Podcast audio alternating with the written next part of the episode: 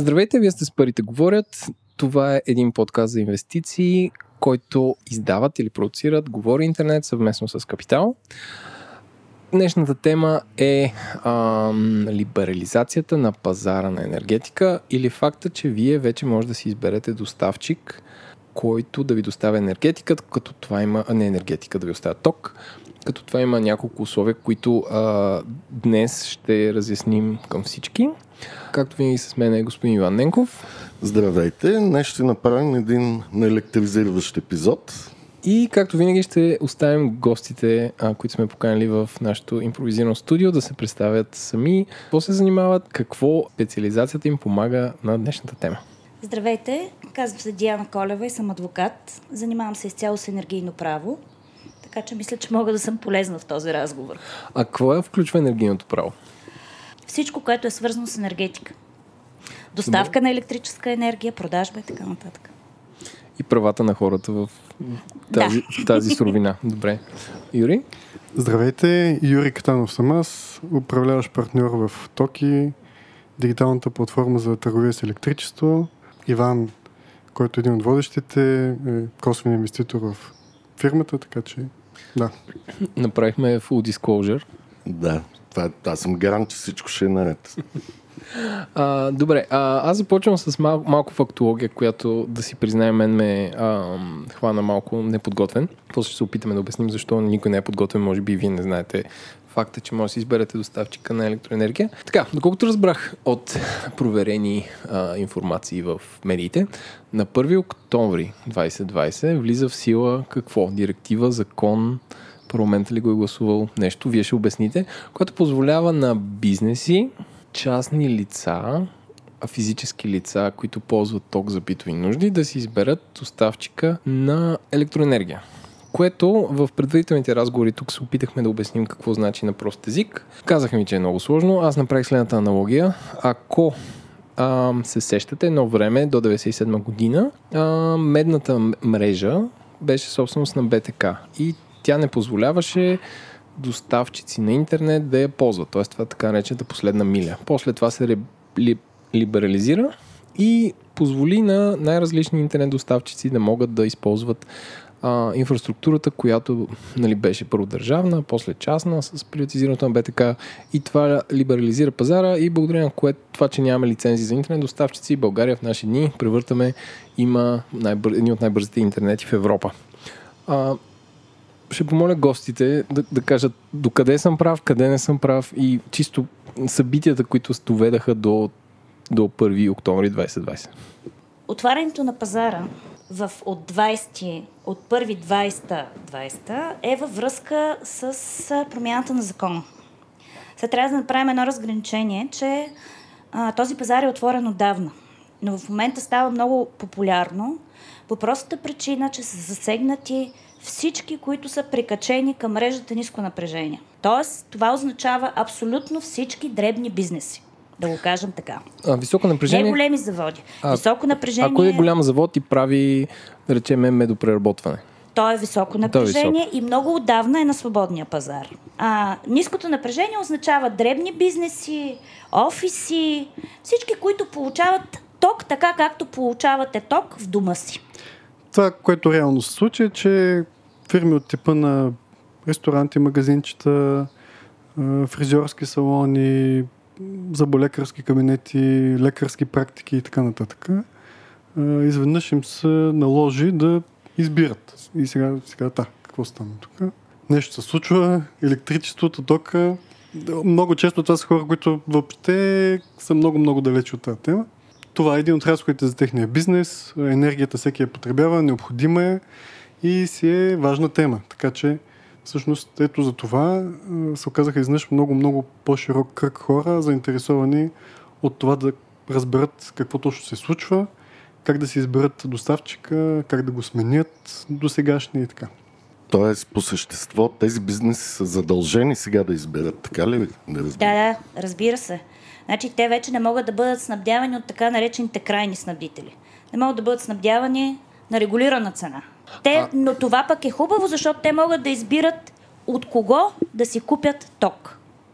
Добре, като, като казваш крайен снабдител, това означава, а, да речеме, аз сега примера, който давам, а, нашия офис на другата ми фирма, имаме а, е под найем и сме прехвърлили партидата си на, на име на фирмата и мисля, че плащаме фактури на ЧЕС. Това ли е крайен снабдител?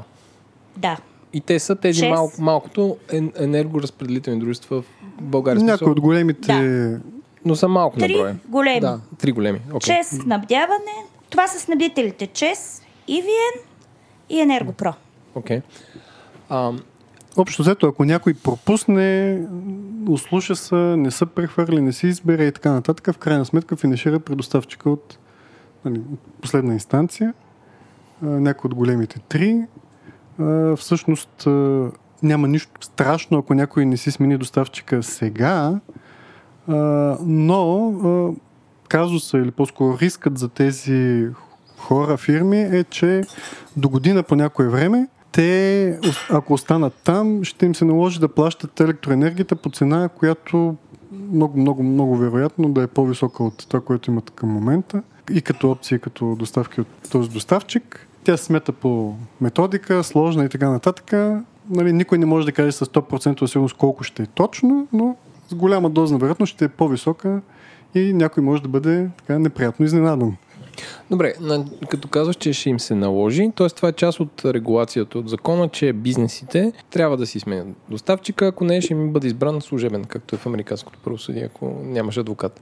А служебният най-често е този, на който си плащал до сега, така ли? Той е по подразбиране избран. Нали? Окей. Всеки където е присъединен, там му е доставчик от последна инстанция. Оставяйки там това, което се промени, че в един момент няма да плаща тази регулирана цена, която плаща до момента, една бъдеща неясна цена, Да. определена по нов начин. Вече няма регулирана цена за всичките тези. Поред статистика бяха 300 хиляди фирми. Всъщност най-вероятно са повече, защото те не са само фирми, има и земеделски производители, хора на свободни професии, нали, нотариуси, адвокати и така нататък. Съществува бизнеси. Бизнеси, да. Физически лица купили магазин, офис или нещо, някакъв обект, който има стопанско потребление на електричество, не е битово потребление. Така че всичките тези Да го да обобщим за хората така. Всички, които ползват електрическа енергия в бита си, като семейство, в момента не са задължени да излизат на свободния пазар. Ако искат, могат да го направят. В това няма никаква пречка. Но всички фирми, всички, които не ползват електрическа енергия за, за бита си, са длъжни да си изберат доставчик. Ако не си изберат доставчик, ще останат пре крайния снабдител ЧЕС, Енергопро или EVN. И това ще е за срок от една година. И ако до тази една година пак не се изберат свободно доставчик, ще, получав... ще преминат към доставчик от последна инстанция. Окей. И могат да очакват цената, която цена. е на електроенергията да се покачи, но тя няма да е свързана с примерно тези шашките и заглавия, които има в, така, в вестниците, да се върна към по-минал етап, където пише тока поскъпва от еди си. Което то пак ще поскъпне, но не защото е регулирана цената. Е поскъпва, просто защото пазар е свободен и се определя от доставчика. Така Ами ли? дали ще поскъпне или ще падне, зависи от пазара. Ние няма как сега да кажем дали ще върви нагоре или ще върви надолу. Но това, което ще стане, няма да седят и да чакате решението на комисията два пъти в годината, каква ще е цената на тока. Това ще е предмет на частни договорки между Точно така. Бизнеси. Точно така. Единият доставя ток и фактурира, другия прави някаква дейност и просто помежду си те се договарят за, някакъв, за някакъв начин на ценообразуване, дали фиксирана цена или някакъв вид фиксирана сплаваща цена, обвързана с борсата или нещо подобно. Да. Реално погледнато, дребния бизнес в момента може да се избере доставчик. Като сравни цената, която му предлагат, като сравни условията, които му предлагат. Добре, а, а, да върна малко назад. Защо това нещо се случи изведнъж? Имам чувство, че изведнъж хората почнаха да, да виждат а, такива.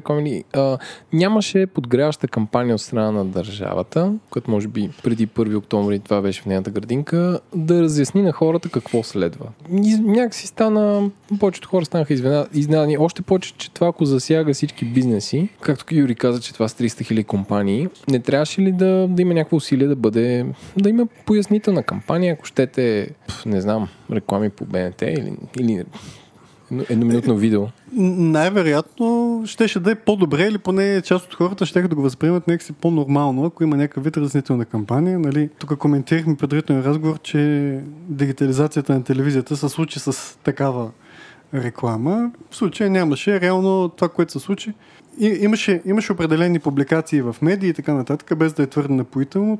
Нещо от това се процеди така в публичното пространство.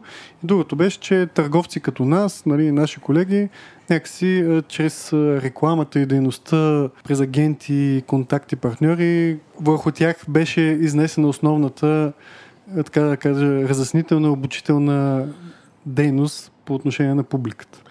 Аз искам да попитам Юри, понеже сега казваме, може да си избереш доставчик на ток, на кого да плащаш. Колко са горе-долу опциите за избор? Има ли достатъчно много търговци? Каква е репутацията?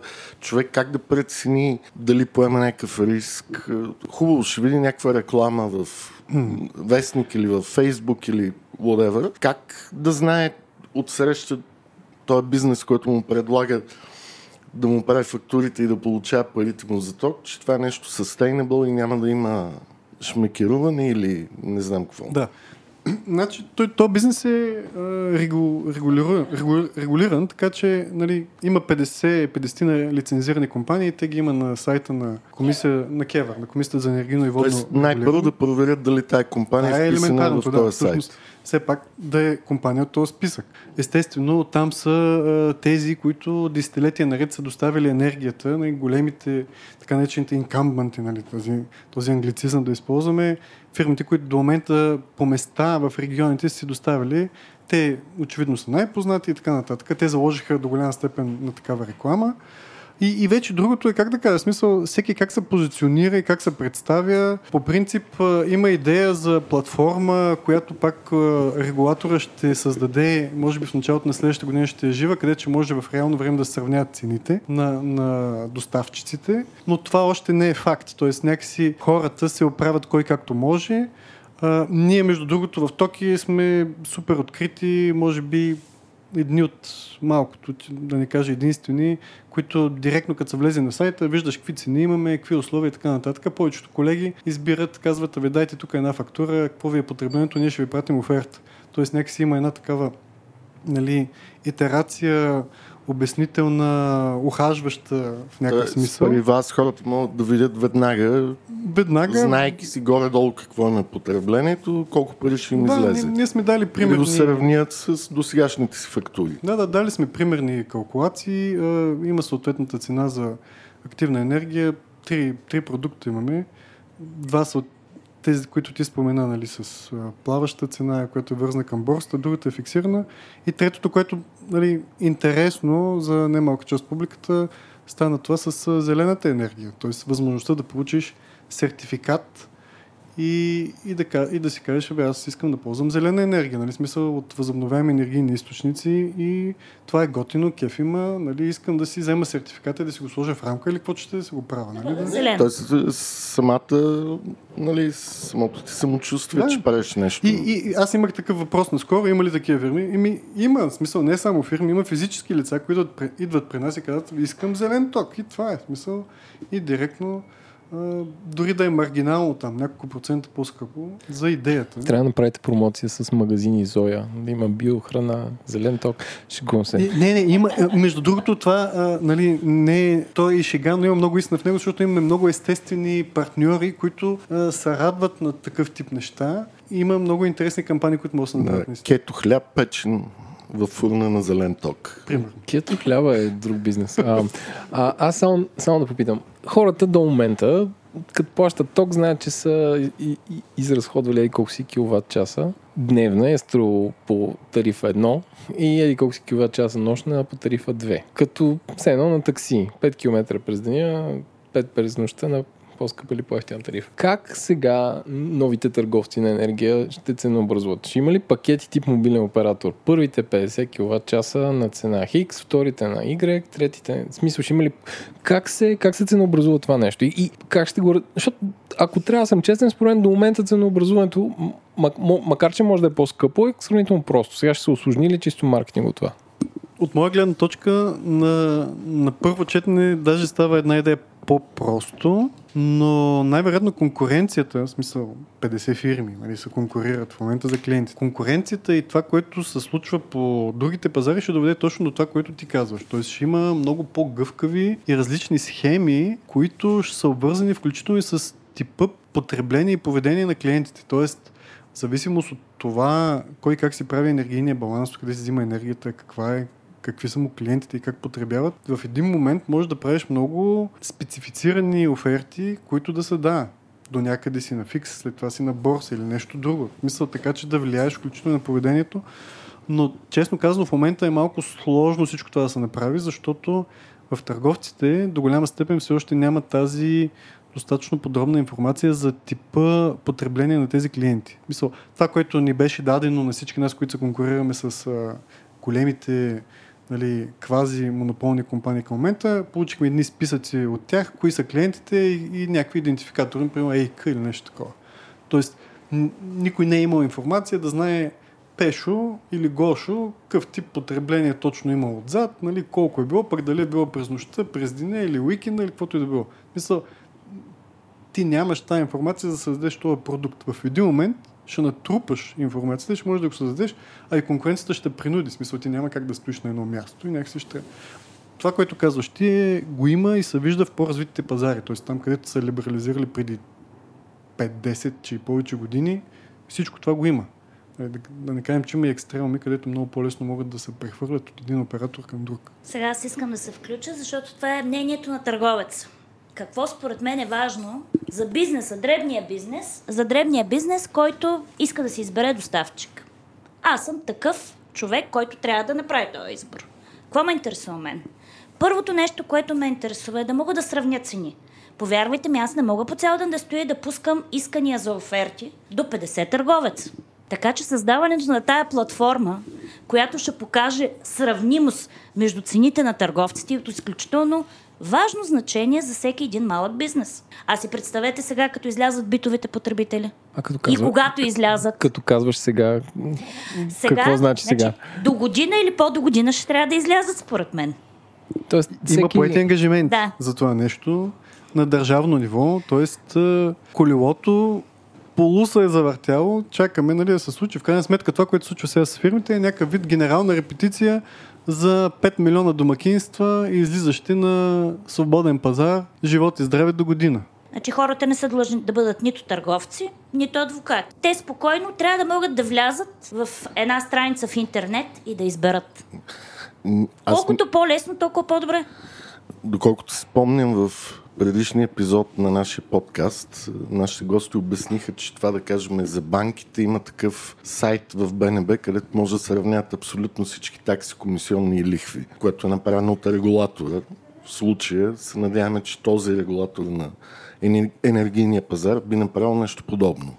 Значи само да кажа, че това е задължение и по директива, и по нашия закон. Просто се чака в края на годината да излезе и искрено се надявам да излезе. И да бъде направен такъв, такава платформа, на която всички крайни клиенти, включително и седящите в тази стая, ще можем да избираме. Иначе до тогава, примерно, имаше сега наскоро статия в Капитал. Тя сравняваше, вярно, не 50 цени, но сравняваше нещо от типа на 7-8 търговеца, кой как, някаква примерна сметка. Тоест, ако някой много иска да поручи, ще поручи. И, и другото, което Иван пита, може би не отговорих съвсем, как поручваш репутацията на търговеца. Ми общо те някои от търговците, ако човек пита, може да разбере някакви неща, така че, нали, защото пазара е виждал различни работи. Тоест, имало е фалиращи търговци, имало е търговци, които в един момент казват, а, ами ние тези договори няма ги изпълняваме, защото еди какво си. Нали, някакси... Нали... А, добре, кое е най-лошото, което може да се случи? В смисъл, аз залагам на някакъв куц търговец и той фалира и ми спира тока или какво става?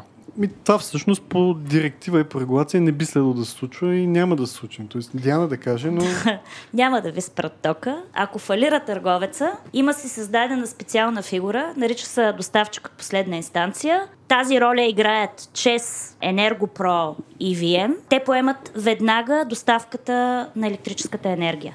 Така че няма никой да стои без ток, освен ако не го плащат, естествено. Тоест те ще получат следваща фактура, която ще е от така наречените три Да, три дъпа и- доставчика. Другия вариант да си без токи е да има проблем с инфраструктурата. Мисъл, но това пак не е при търговец. Да, то не е свързано с Това не регулация. е да. при търговец. Да, да, ако има проблем с инфраструктурата, това ще е друго. Сега, нормално е някъде да получи авария. Не, защото, Случват се такива неща. защото има много такива запитани. Смисъл има клиент, вика, село еди, кое си от 3 часа нямаме ток, мача почва. А, да. Това е защото хората много се бъркат, между другото. Какво е мрежа, какво е доставчик, какво е доставчик от последна инстанция, какво е търговец. Просто в главата им става една каша. Защото а, и ЕРП-то, а, и EVN, и ЧЕС, и ERP, по две дружества, които имат две различни качества.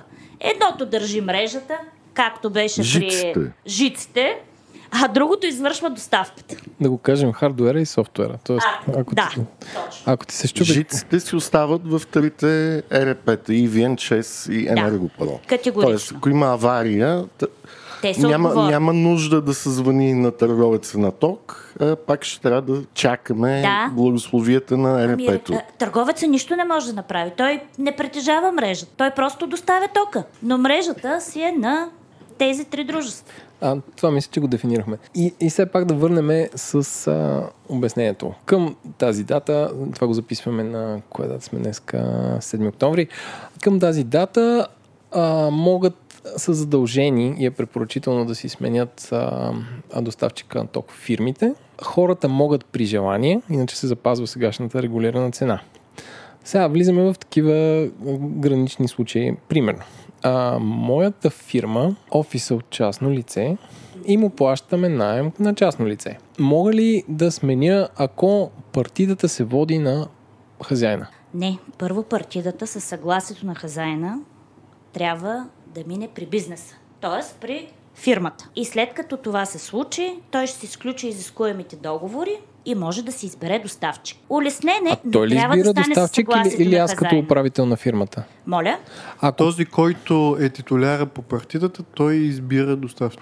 ако моята фирма е титуляр по партидата, да. ние може да си изберем доставчик и моя хазяин няма да ми звъне. Как- Какъв е този, дет си го избрал? Не, никакъв Не. вариант няма. А, добре, втори Д- случай. Другия вариант е стъпка назад само. Ако все пак хазяина реши, той може да го свърши това вместо вас, без да се занимавате с прехвърлянето на партията. Просто му казвате, вие искаме той е да ни доставя, но трябва да имате добра комуникация с хазяина. Не, не, то тогава е друга. Драмата, че примерно ако сме фирма, не може да ползваме това като ДДС Да. и такива А, да, истории. да, Нали, смисъл да. чисто счетоводна история. Сега много зависи от хазайна, нали? Той трябва да се съгласи и да каже добре. То за него е по-окей Да. партията да е на нас, защото ако дължим ток, ще ни го от нас, не него. А, добре, друг въпрос. А, ще се наложи ли смяна на а, абонатни номера и всякакви други такива тъпоти, защото това, доколкото знам, е някакво много сложно. Тоест, има ли някаква промяна в сега, приема моята фирма, това е реален случай, съм си го добавил в онлайн банкирането, тук има някаква сметка, сметка, тя се плаща автоматично или с едно одобрение. Това ще се промени ли? Тук вероятно това, което трябва да се случи е да се каже в съответното онлайн банкиране кой е новия доставчик, който ще доставя електричеството. Това е. Тоест, ние Това ще е промяна, получаваме... защото то всъщност тя е, как да кажа, тя е договорна, т.е. юридическа и счетоводно-финансова операция. Нищо друго не се променя. Включително електромерите, те имат уникални номера. Мисъл, този електромер си е този електромер и това е. Но моята фирма ще получи фактура от, а, примерно, Tokyo OD. Трябва да добавим този доставчик в електронното банкиране, за да може да извършим плащане и да не ми спре тока. Да, точно така. Okay. Добре. Значи ще има едно, едно, с едно движение това, това ще се случи. Също трябва и хора, които се плащат в ePay, пак там да го добавят. Точно така, да, да. Във всички доставчици на платежни услуги трябва по някакъв начин да се добавят а, Новия доставчик, новия доставчик по някакви кодове или с нов IBAN, зависимост дали си в банка или в платежна платформа. А добре, като Простичко казано, както сте добавили едно време чест, сега ще добавите, но, добавите нови си. Добре, все едно си сменяш, прехвърляш си номера от един мобилен оператор на друг. Днеска съм царя на, на телеком аналогиите. А, добре, значи Юри като каза, че вие сте се включили в този бизнес и реално сте получили колко ейката, т.е. по регулация, плащат ток. Общо взето, без да имате сигурно имате някаква анализ на пазара, горе-долу, колко хора, хора плащат ток и колко лева са това нещо. Но при положение, че повечето доставчици не са, не са наясно в какво се забъркват, колко колко очакваш от фирмите да използват тази възможност? Има ли някаква статистика как се е случило на Запад, ако е по, по То, а, то, ако е ясно е и така нали? Смисъл, сега започна, ще продължава месеци. Това са моите очаквания, естествено с тоест, една синусоида. Всеки месец до 10-то число се подават съответните заявления към нали, съответните ЕРП-та и така нататък. Така че, може би малко по-нататък ще има някаква по читава статистика на база на опита от други държави обаче, защото ние сме практически последната ЕС държава, която прави този тип либерализация. Нали, за Може би с това трябваше да почне. да, за недомакинствата. Всъщност на други места вижда се, че горе-долу в рамките на 3-4 години средната бройка е между 30-40% от фирмата правят някакъв вид миграция и сменят доставчици. Сега има нали, такива екстремуми. Някои държави може да е над 50%, други са по-малко. Обзето има някакви локални специфики, но средното е поне една трета от пазара.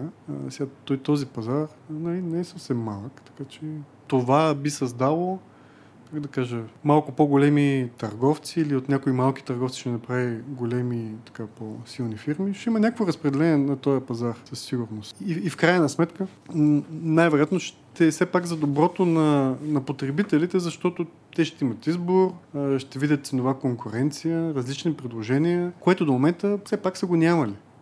Ясно е, че къде ти си, си стоиш при този, това е. Нали? До голяма. Тоест, до сега нямаше избор по същество. Нямаше избор, Тоест, да. теоретично имаше, но практически този избор беше доста, доста ограничен. Да. То и, и в момента, според мен, като слушам това, което ти обясняваш, сякаш а, този регионален монопол на ЕРП-тата в техните две части все още трудно се изпуска. Нали? Тоест, самата система така е направена, че не е толкова, как да кажа, неясно е на хората и така нататък. И те предпочитат да не правят нищо, за да не да. сгрешат, спрямо това да, да рискуват, защото в техния бизнес реално се появява нова променлива, която трябва да следят. Макар, че тя, не, липсата на променлива е на такава иллюзорна, едно иллюзорно спокойствие, което всъщност излиза малко по-скъпо в крайна сметка. Точно така. В смисъл, ако има, а, ако има прозрачност по отношение на цени и всичко останало, нали? Ако тези субекти стопански имаха пълната информация, най-вероятно много от тях ще да направят движение и смяна веднага. Особено пък ако беше направено да е съвсем лесно, т.е. всички да могат с минимално документи, дигитално и така нататък. Между другото, последните промени в закона за енергетика са, са точно в тази посока. Те помагат доста, помагат доста за това нещо. В края на юни имаше такива промени, които да позволят всъщност договорите да се включват по електронен път, с електронен подпис и така нататък и това да бъде признато от всички участници в сектора, от ЕРП-тата и така нататък, което е добро. Сега остава и да има някакъв вид унификация, стандартизация на информационните масиви, които се обменят между дружествата, участници на този пазар, защото в момента това не е факт. Тоест, ако ние обменяме лесно, просто автоматизирано данните за нашите клиенти, вместо да минаваме три различни пътя на онбординг на клиентите, което е бек-офис на работа, т.е. това е грижа на търговци, но ако имаме едни стандартизирани масиви, които си ги обменяме между всички търговци, когато си сменяме клиентите и потребители, това ще е още по-добро, защото тогава Това, между другото, много прилича на пазара на акции на mutual фондове, където нали, има такива институции, които стандартизират информацията като централния депозитар и борсата. Тук също има борса, но това, което се нарича централен депозитар при пазара на акции и дялове, случая все още го няма, доколкото разбирам. Да може Да. клиента да е идентифициран в трета независима институция, която не е участник на самия пазар и просто той да може да си ромва между търговците много лесно, когато си иска и в случая това го няма със сигурност. Нали, той има различни. Единият начин може би е този, трето, независимо лице да направи тази стандартизация. А, Другото е пак по аналогия с телекомите. Там мисля, че няма такъв тип а, а, място, където да има тази стан... или.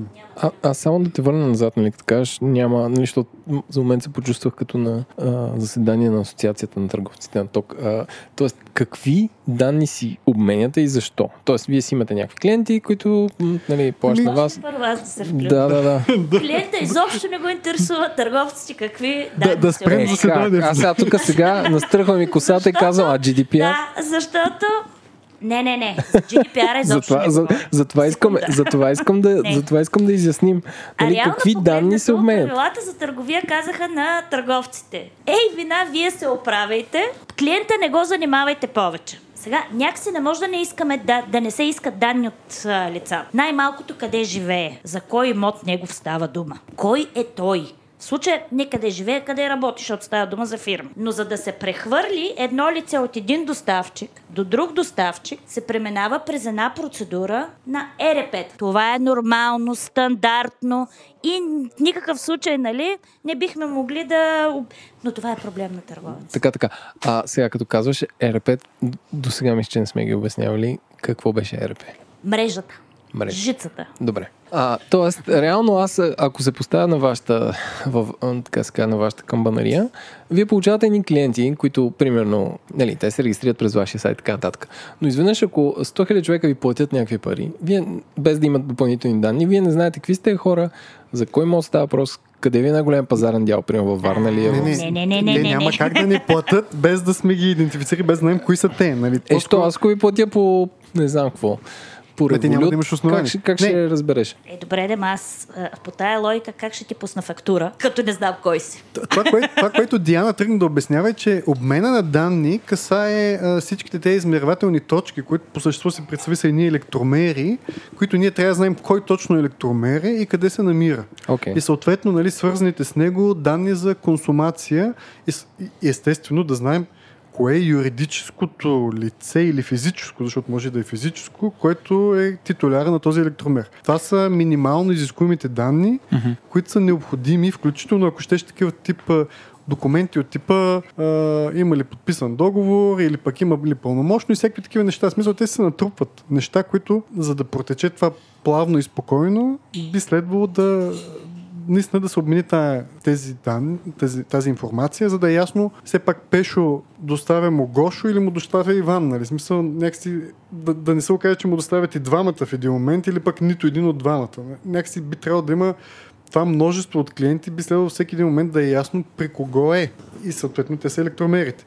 Така че А защо не е само проблем на търговците? Ами защото ако търговците не се занимават с т.е. се занимават с по-малко такива злободневни неща, от типа как да си напаснат данните с другите търговци или с ЕРП-тата, те ще имат много повече време да мислят как да а, дадат по-смислена услуга или обслужване или нещо, което е от полза за, нали, за крайния потребител, защото тогава ще конкурираме не, наистина ще конкурираме през някакъв вид услуги или някакви допълнителни ползи, бенефити и така нататък. Юри, може би трябва да обясниш идва клиента при тебе, какво става, за да могат... Хората А, не той най-хубавото, че не идва. Да. Всъщност, даже, да, даже не идва на крака. Мисъл, идва на нашия сайт, нали, цъка си там, а, вкарва си базови данни, наистина пише коя фирма съм, ЕИК или какво лице съм, писва си електромерите, потвърждава адресите и може да се генерира договор. Естествено, първата стъпка е да си избира някакъв план, т.е. от нашите три плана, избира си един от трите плана, минава този прост процес на идентификация и накрая стига до един договор, който ако му харесва на момента, може да вика да го подпише с електронен подпис, да ни го върне, да ни го качи в системата. Там насетне всичко е за нас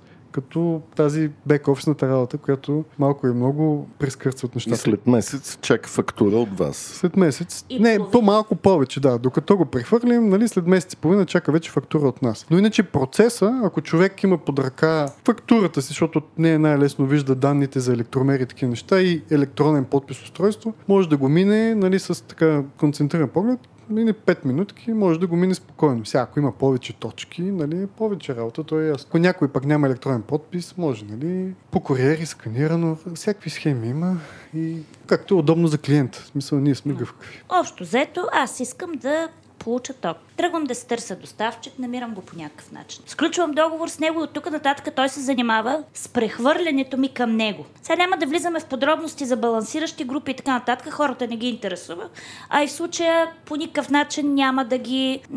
няма някакъв финансов ефект за тях. Това, което всъщност Юри според мен иска да каже, че по някакъв начин трябва да се унифицират нещата при различните ЕРП-та, за да може и търговците бързо да действат. За да може бързо да се случват нещата. Да не са различни, така ще стане и много по-бързо и за клиента фактически. Добре, аз мисля, че разбрах какъв е проблема. А, регулатора а, или, или сегашните големи играчи на пазара а, не са дали един рамка за колко вида данни се събират от хората и как да са структурирани. Което, нали, предполагам, ако 50 човека се конкурират на нещо, всеки ще измисли някакъв начин, по който да ги описва. Клиент номер, ейка, първо, трето, второ, трето име, прият на, до дата, срок на договор, е такива неща, които гарантирано при 50 доставчика няма са едни и същи. И ако трябва да се унифицира, а, ще е малко вавилонска кула да се направят тези данни така, че работят за всички. Защото най-малко ти ще ползваш един вид баз данни, друг ще ползва друг, трети ще ползва Excel, четвърти ще ползва не знам какво и това ще е драма. Така ли? е?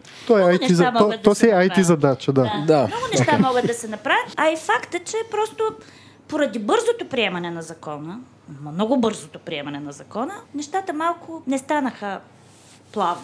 Е, това е нормално, но ние като българи сме свикнали да се оправяме винаги в максимално кратки срокове с сложни задачи. Естествено, нали, на, в края на всеки срок, дали е на 10-то число или някакво друго число, изведнъж всички почват да звънят на пожар, казват, ами аз, нали, мен оправете, ма тук, така. Да, моля всички клиенти да не си мислят, че 10-то число могат да се изсипят на главата на един търговец и да кажат, ей сега, тутък си искам да дойда при вас.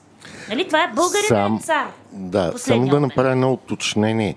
Всеки месец до 10-то число може да се смениш доставчика или Това е така. Просто такъв е, такава е ритми, ритмичността на подаване на данни към РП. До Тоест- 10-то число, за да може от първо число на следващия месец да, ве, да доставяме до ние. 10 октомври от първо число, т.е. от 1 ноември, в края на ноември вече ще имам нова фактура от нов доставчик. Същото става 10 ноември, в края на, след края на месец декември бих имал нова фактура от нов дос- доставчик. Само да уточним обаче едно много важно нещо, което се забравя. До 10-то число и ще се случи, примерно 10 октомври, ако подадем, от 1 ноември ще имаме нов доставчик, стига да сме си платили задълженията към стария доставчик. Окей, okay, това се подразбира. А, добре, е, значи, а, аз сега, днеска е 7 утре, попълвам това и всъщност би трябвало на... Първата ми фактура ще... Кои...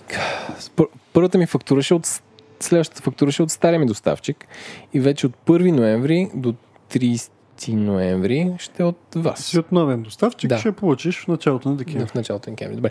И ако да речеме, нали, може би да успокоим хората или да не ги успокояваме, сменят си това, изведнъж им поскъпва тока и си казват, оле, ужас, този мой доставчик е отвратителен, могат да направят същата процедура и да си я променят към друг, да преминат без някакви а, наказания или като мобилните оператори, дето плащат три такси за двугодишен договор и така нататък. по принцип си свободен, но все пак зависи от договора, защото вече, даже с Диана много скоро го дискутирахме това нещо, а, закона, общата рамка ти позволява всеки месец да смениш доставчик. Но все пак ти, ако си подписал един договор, дето си обещал, че ще стоиш хикс на Окей, брой месеца да. и така нататък и си се клел в не знам си какво си, че няма да мърдаш другаде, нали, вече четеш какво си подписал. При нас има някакви базови такива периоди, които да не съм мърда, не са не по-дълги от 6 месеца. И то не за друго, защото а, все пак вярваме, че има някакъв вид усилия, които сме вложили в привличането на клиенти, а, има и маркетинг, нали, има бек офис и така нататък. Той всеки гледа нали, да, си генери, да си гарантира поне някакъв минимален паричен поток с а, усилията, Не, които то, вложи. може би най-важното е, че ти за 6 месеца добиваш представа за неговата динамика на потреблението и след това много по-лесно може да му предложиш още по-добри условия. Точно така. Нали.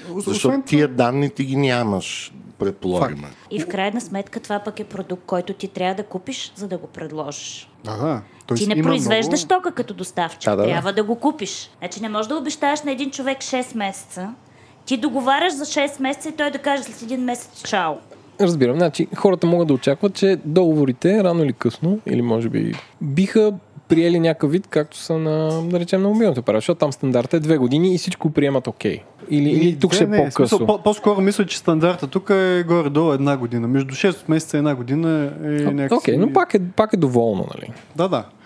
Тук вече зависи нали, пак кам да се читат клаузите за неустойки, ако нещо размислиш, дали можеш лесно да излезеш от съответния договор, защото а, не винаги е така. Тоест, има си там някаква неустойка. Нали, И, и последно нещо, което ми... Последно нещо, което се сещаме.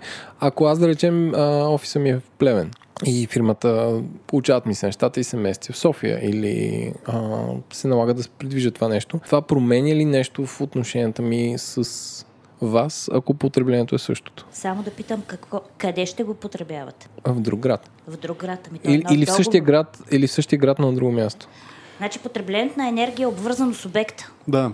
Аз потребявам енергия в този офис. За- Се измерва енергията потребена в този офис. важно е къде е точката на Да. измерване. Добре, ама аз ако харча Да. 6 кВт в София и харча пак 6 кВт в Плевен, каква е разликата? За, смисъл за мен не се тая. Защото договора за електрическа енергия е обвързан с обекта. Не, не. Как точно, къде се харчи тази енергия? Не разбирам, доколкото разбирам, няма да може да не ти се промени цената, но трябва да се променят условията в договора. Тоест да се запише новата точка, новото място на измерване, най-малко. точно така.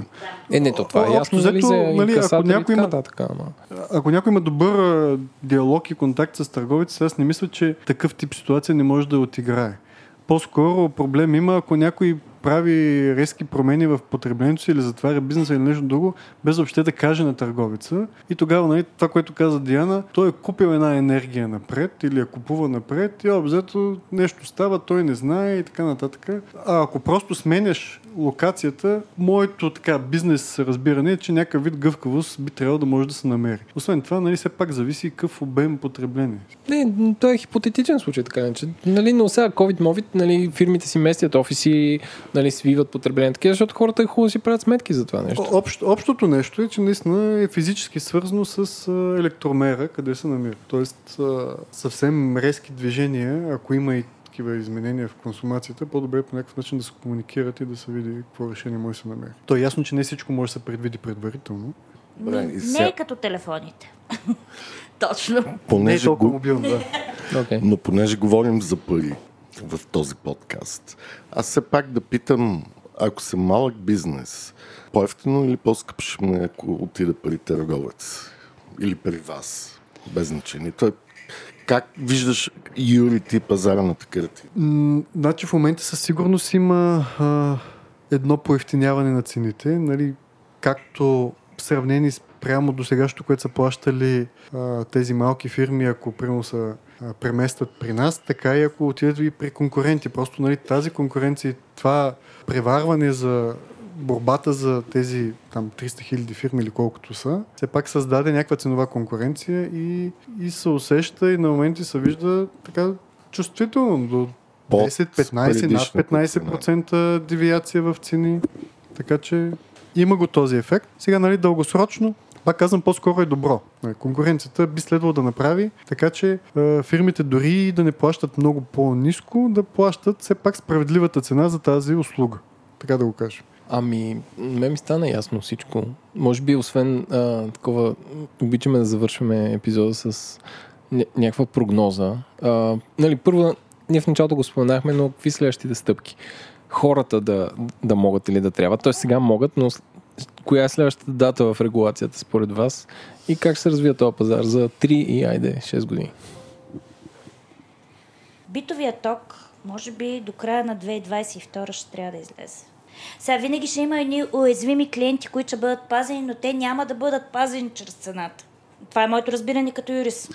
Какво значи уязвими клиенти какво значи Ами пазени? уязвим клиент трябва да си го, трябва да го дефинира държавата. Какво е уязвим клиент? Ако аз съм толкова беден, че не мога да си платят сметката за ток, или че тя е толкова голям процент от дохода ми, но то зависи от всяка държава членка, тя си го дефинира.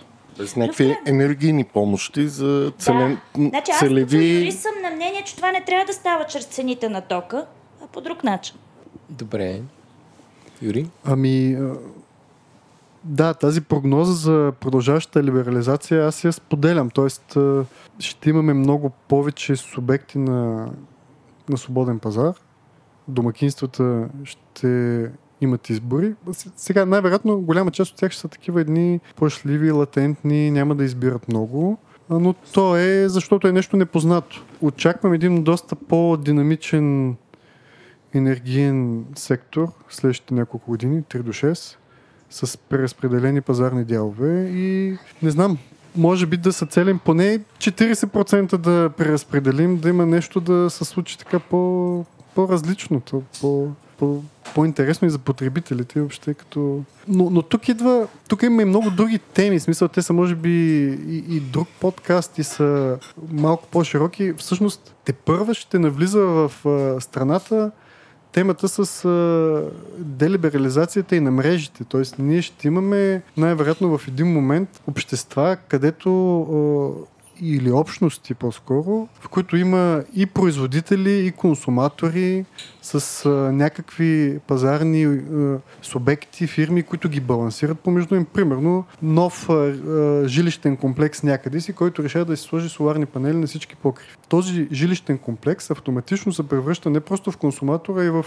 потребител, и в а, генератор на енергия в консумат. Там нещата стават съвсем различни. Мисъл, за тези хора които избират да живеят там, те в няк... А пък да не говорим, ако се появят и смислени технологии за батерии, нали, тогава нали, част от инфраструктурата ще може да бъде елиминирана в бъдеще за някои такива а, субекти. Съответно цените, таксите ще отпадат, защото няма нужда нали, от такси към инфраструктурата. Стават динамични и иноваторски да ги наречем тези неща. Ще, ще има обратно токи, т.е. не, не изключвам договор да купувам, а да, да продавам. Ще, ще има договор, който включва и двете неща. И купуваш и продаваш. Okay. И вече някой те балансира. Някой, който естествено това работа в енергийния бранш, да ти прави менеджмента и ти казва, абе ти, примерно, ако ползваш еди кога си, или пък тук е ни електромобили, не са различни неща. Ако може аз да направя една, но много краткосрочна прогноза, получавайки се от инфлуенсърските способности на Еленко, изведнъж се даде шанс да се хейтят в социалните мрежи много повече компании, отколкото до сега трите, трите мобилни оператори и трите ЕРП-та. А, това е много възможно. А, добре, има ли за финал, има ли пазар, където да има толкова достъпни 50 търговеца?